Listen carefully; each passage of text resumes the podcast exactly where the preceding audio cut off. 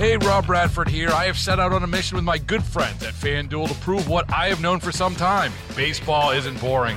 Now I have a daily podcast to prove it with some of the most notable people in the baseball world screaming baseball isn't boring from the mountaintops or at least agreeing to come on our show. Players, managers, GMs, and yes, even the commissioner of baseball, Rob Manfred. It has been a constant wave of baseball's most powerful voices. So join the revolution, subscribe, and soak in Baseball Isn't Boring. Listen on your Audacy app or wherever you get your podcast. You'll be glad you did.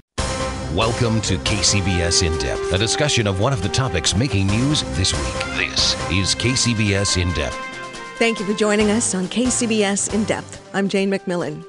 The horror of last Wednesday's mass school shooting in Florida continues to be revealed through details from those who survived it and through the funerals and the mourning of family and friends of those who did not. It's all too familiar. We're hearing the same platitudes from some elected leaders.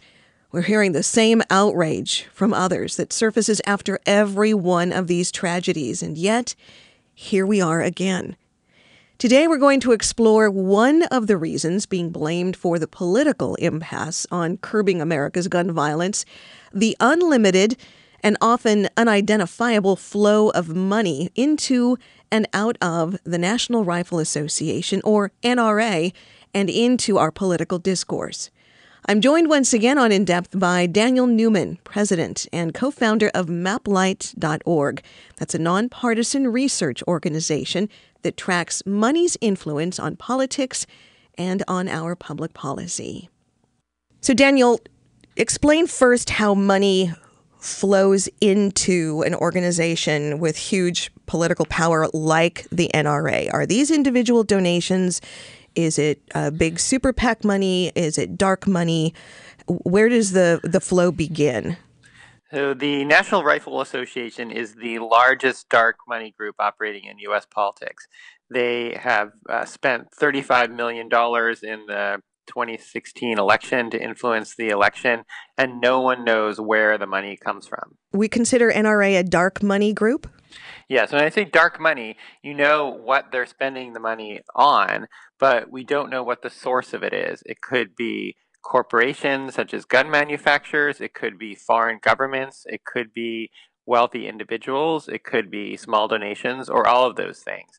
But in 2010, this disastrous Supreme Court decision called Citizens United opened up uh, parts of the law that let people uh, spend money on politics without having to reveal their source. And that's led to this explosion of what's called dark money is groups like the NRA that spend money to influence our laws and who gets elected, but no one except the groups themselves knows who's putting in that money and who's doing that influence. Let me give you another example of another dark money group called the Wellspring Committee. So that we know that the Wellspring Committee is a conservative group because we know that because of how they spend their money. And they spent the $17 million to block the former President Obama's Supreme Court pick, pick and support Donald Trump's nomination of Neil Gorsuch to the Supreme Court. So so to put this in context, so Wellspring received $32 million in grants in 2016, and according to their tax return, $28 million of that came from one donor. And we don't know who that donor is because they don't require it to release it. But this is the scale of one entity, one donor giving $28 million um, spent overwhelmingly to support Neil Gorsuch to the Supreme Court. And uh, and it really raises a lot of questions about like who who wants this judge appointed and um, what billionaire or what industry or what person or what foreign government.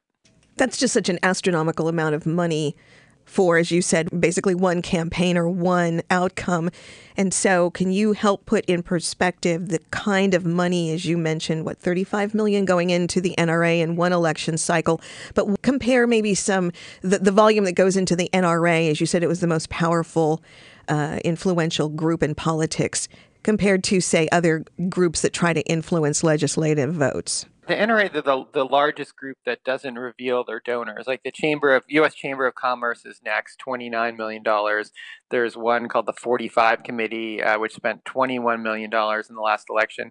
And one of the things to know about these these dark money groups, these secret groups, is like about um, approximately eighty percent of the secret money spent is spent supporting conservative causes and Republicans. There are some liberal and Democratic dark money groups, but the the the financial heft in, in dark money is on the conservative side. Now, un- unfortunately, from my point of view, that's led to many Republicans seeing secrecy as a partisan issue. And I see it as it's an American issue. Like, regardless of your party, like, we deserve to know who's influencing our laws, who's influencing our legislators. And I think that some Republicans especially in Congress, see it as in their narrow interest to keep things secret, even though it's terrible for the country. Well, as we continue to talk about the secrecy, then what do we know about how the NRA uses the money that they take in? Um, we can see as your organization clearly shows us, and folks should go on your website, maplight.org, and, and easily trace uh, donations into specific legislators from groups. But do we know how else they spend this money? Are they donating as a dark group to other groups? So they they do spend money on advertisements and communications with their members, essentially advertisements with their members.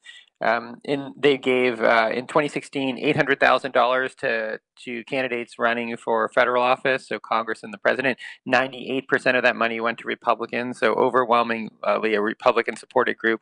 And they also contributed four hundred thousand dollars to uh, state officials. So that's the Republican Governors Association, the Republican State Leadership Committee, and Republican Attorney Generals Association. So active at um, the, the federal and state level both. Can you explain to listeners, uh, maybe with some examples, of recent votes by legislators who are obviously influenced monetarily by the NRA. And we've had several uh, repeals of Obama era gun uh, safety laws, uh, the silencer issue, um, allowing uh, veterans with PTSD and other mental health. Uh, problems and people with mental health problems not to be on a safety list that they can purchase. I mean, we've seen this repeal going on certainly no legislation moving forward to enhance gun safety, even though it's popular with the American people. I'll give you one example of that is in December, the House of Representatives voted on a bill that would allow people with a concealed carry permit to carry guns in a concealed way. If you have it in one state, that you could bring your guns to another state. And the, members that voted in favor of this law that the NRA wanted received 34 times as much money from uh, NRA and other gun rights groups than lawmakers who oppose the measure, right? So you get, and we find this on issue after issue, is that lawmakers who vote with the, the gun lobby and actually other special interest groups too receive overwhelmingly more money from that interest group.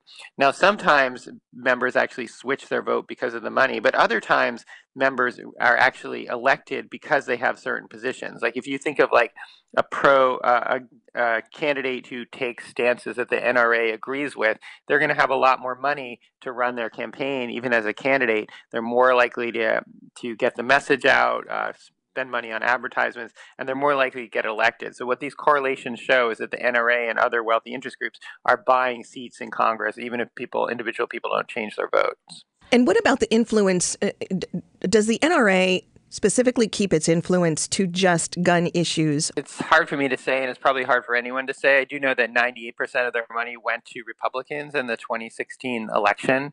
I mean, one point you, you raised earlier was about how um, how broad support there is for gun control in the, the U.S. and uh, among the population, not so much in Congress. And it, like a Politico poll, for example, from uh, from last October, had 88% of Americans, 88% wanting uh, background checks on all gun sales. So, like 88% agreement is more agreement than virtually anything there is in the entire country. And it is so striking to me that despite agreement across party lines, independent, conservative, liberal, about wanting background checks on all gun sales, we are so far from that in the US Congress, which is responsive to the donors instead of being responsive to the voters. And how do you explain the public and voters not reacting to that more strongly? Is it is it just a numbness with the that we don't realize the amount of money? I mean, you're seeing these figures every single day as you research and make them available to journalists and the public, but is it just that we've become as a as a voting public so numb to this or just too partisan to care?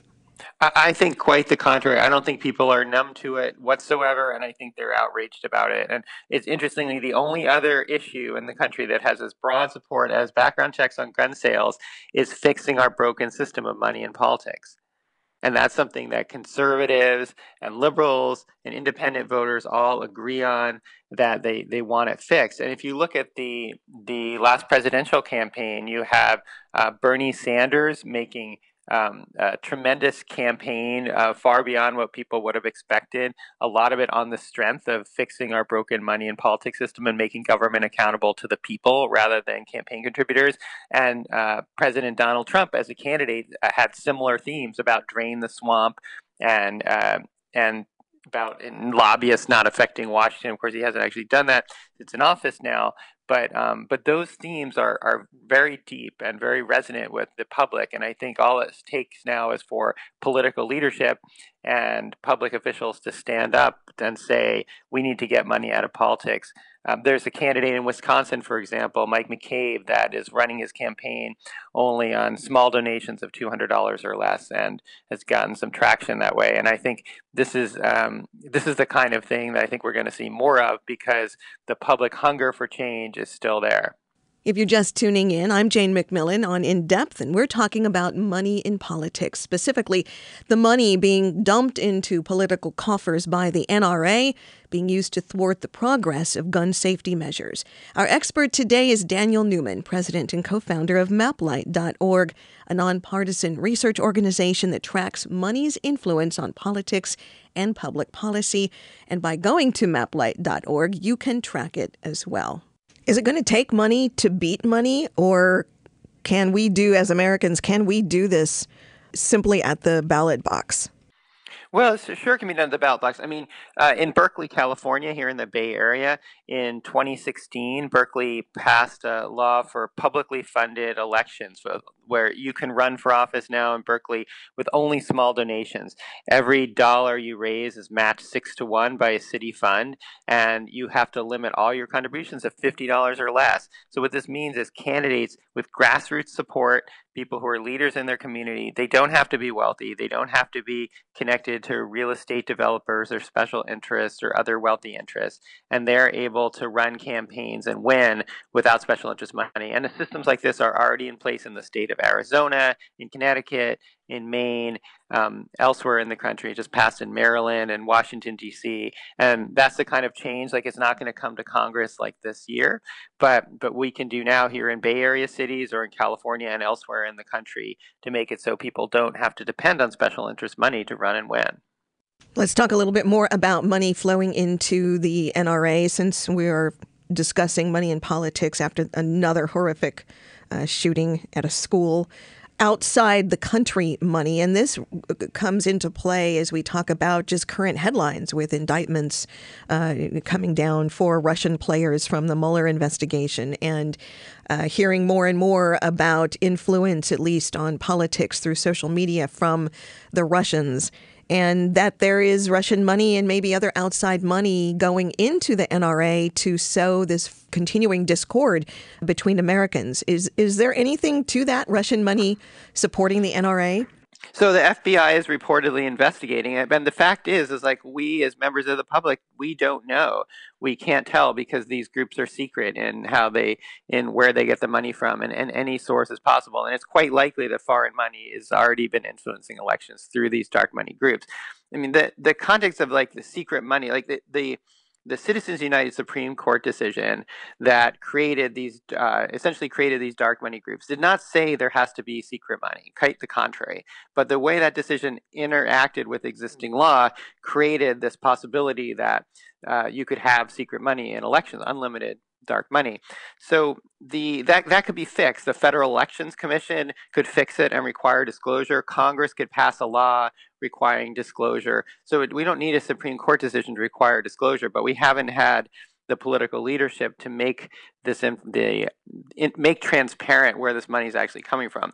Now you take what's currently legal and secret money and you stack that against another law actually which says it's illegal for foreign governments to, to buy influence in elections.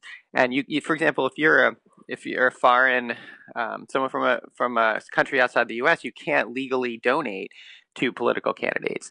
But yet, because of these dark money groups that now exist, because of Citizens United, foreign influence is going into elections. So you have these two contradictory areas of the law that it's not legal for foreign agents to influence elections, yet it is happening because of the existence of secrecy in these dark money groups.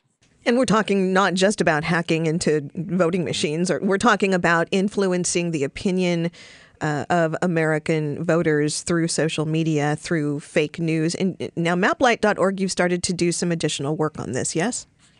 We have so so looking at this broad issue of manipulation of public opinion, and it's it's all related to a lack of transparency. So so it's now known that um, that agencies of the Russian government um, published information on social media of uh, divine, designed to divide American society. And some of this was pro-Trump information. Some of it was uh, more from a liberal bent, like supporting Black Lives Matter um, type of type of posts on Facebook.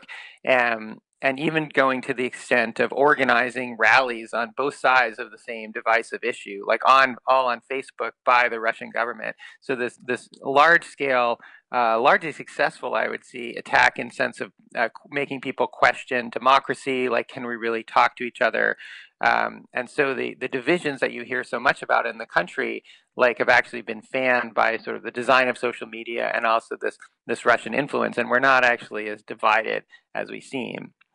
What's MapLight's uh, work in this area? Is it just as difficult for you to figure out the flow of outside money, Russian money, or uh, foreign money into a private company like a Facebook or a Google? Or how, how are you working with this? MapLight is uh, helping make the recommendations that government and social media companies need to put into effect so that people can have confidence in the information that they're seeing. If you run a political ad on television, there are certain rules about what it has to say in the ad and who's funding it. But on social media, there there are no such rules or not being not being enforced by the FEC. And so that's the kind of thing. It's like, well, what should ads on social media say? Should it, it, they obviously should identify who who they're from, so you can evaluate. Like, is this from like a regular person? Is this from an agent of the Russian government? Is this from a corporation? Is this from a political campaign?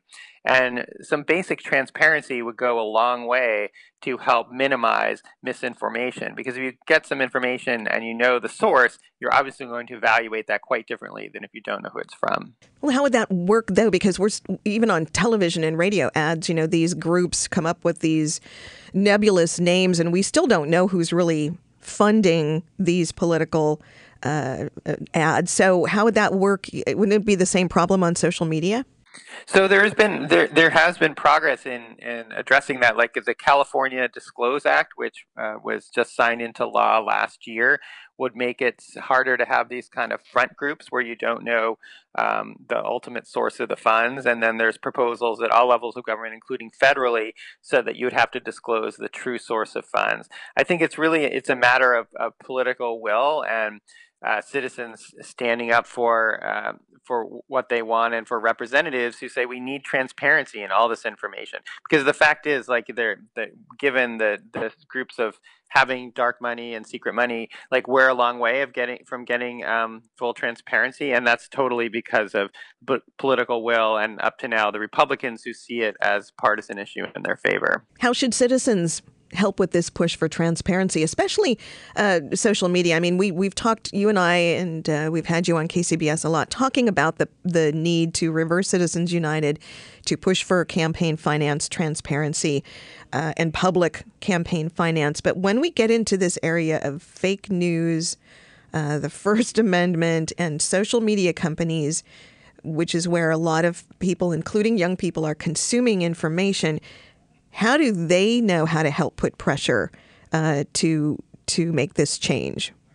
Well, I think that there's so much um, concern in this country and motivation for action that you know one doesn't have to to be involved in every issue. I would say like join a group like Common Cause or Every Voice that's actually working to change the problem. And there's there's actually here in the Bay Area there's there's things going on that people can get involved with in their town. I mean, certainly you can write to your lawmakers, or you can join group um, join groups that are putting pressure on lawmakers um, to to uh, to fix these problems. I think that lawmakers really need to know that like this money and politics and corruption issues is something that people care about, and that will make them prioritize it. But I know that t- saying contact your lawmaker is like a lot of groups saying it is really important. Um, I think there's a lot, it's a lot more satisfying to get involved with like actual people in a real live way that are doing something in your community, and, and groups like Every Voice and Common Cause and, and many others are good for that. Do you have a special uh, spot on your website on maplight.org uh, that folks can go to to see your work specifically on this social media issue, transparency? Yeah, they go to, to maplight.org and click news, and it has um, on all our topics, including the social media that we're working on. And you can also drop me a note through the through the website, and I'd be happy to put your listeners in touch with that topic or any others they're interested in. That's maplight.org, and you're going to look for the president and co founder, Daniel Newman. I think the takeaway from you is that people do have power still, regardless of the money.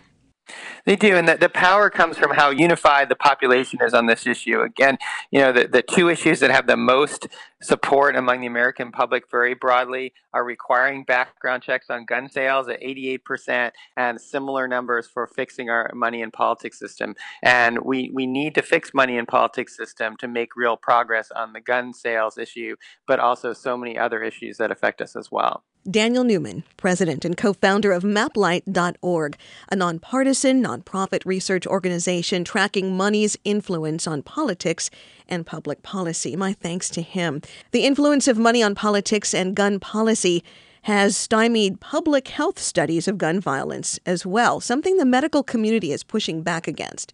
To explain that part of the issue, here's a portion of my discussion with UCSF's Dr. Andrew Bindman this was following the Las Vegas shooting that left 58 people dead, 422 injured by gunfire, the worst mass shooting in U.S. history, and that was just four months ago.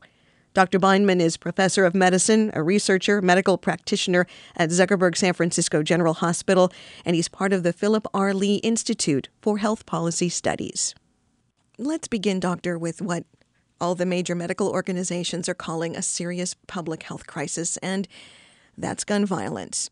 Sadly, a long, brutal line of horrific mass shootings in this country. So, you know, instead of talking about gun violence in political terms, if you could help us see this epidemic of gun violence in public health terms, why the medical community is framing it this way, why we should see it this way, and if that might give us a path forward in actually addressing it. Sure. Well, as a doctor, our job is to try to find ways to keep people safe uh, from all kinds of things that could endanger their lives. And so, uh, guns is just another example of something that uh, is bad for one's health. And so, I think that's how doctors see it. Doctors see it in the uh, activity in emergency departments and hospitals. We see the tremendous toll that gun violence takes in this country.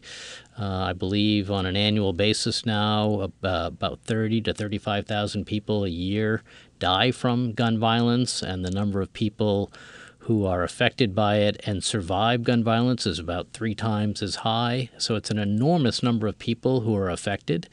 Uh, there was just a recent study uh, published in Health Affairs that estimated that uh, it's probably in the vicinity of about $3 billion with a B in uh, healthcare costs on an annual basis related uh, to gun violence, never mind all the costs associated with lost work and other kinds of things that come with it. So it does have a very heavy impact on the healthcare system. What's different about it than other public health emergencies, if you will, is that if you look at the other leading causes of death, and gun violence is really among them, it's one of the leading causes of, uh, of, of injuries. And yet, the research associated with gun violence is so much less than what exists for other things that are harmful to, to humans. And that's because there's basically an amendment going back to Congress in the 1990s where they basically restricted the CDC and the NIH using their research dollars to explore uh, the epidemic and understanding what strategies could be undertaken to reduce um, the harms that can come uh, w- with guns. And so our knowledge is not even growing at the uh, rate that it would for other conditions of a similar size in, in our uh, country. So we're kind of have one arm tied behind our back as a medical community in terms of understanding the impact of gun violence and also studying strategies that can really work. I mean, there is a lot of political rhetoric, I think, as you reference, about we should do this policy or that policy. And um, I think there's a lot of um, rational ideas out there, but the truth is we don't have a lot of the evidence about what policies would be most successful uh, to really try to uh, limit the harms. And you know, it would be, I think, really valuable to have our research enterprise in the same way it does for other health conditions that cause this level of morbidity and mortality to be studying the issue and trying to learn about um, what policies we could put in place that would, in fact, make it safer. And I think the medical community is just saying, don't put us on the sidelines by not allowing us to talk to patients about this, to not allow us to get research, to, to study this, to be part of a solution.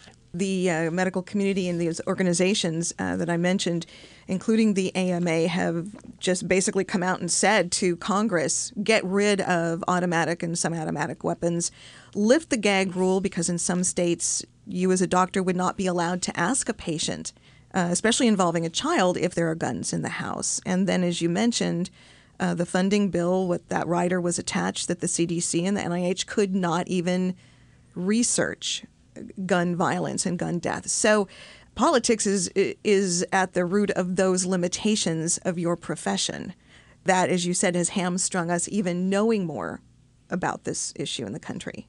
That, that's right. I mean, you know, when a uh, a pediatrician, for example, speaks to a parent and assesses the risks of, about um, their home to try to help a parent understand what are the possibilities of accidents or injuries that could come up for for their child.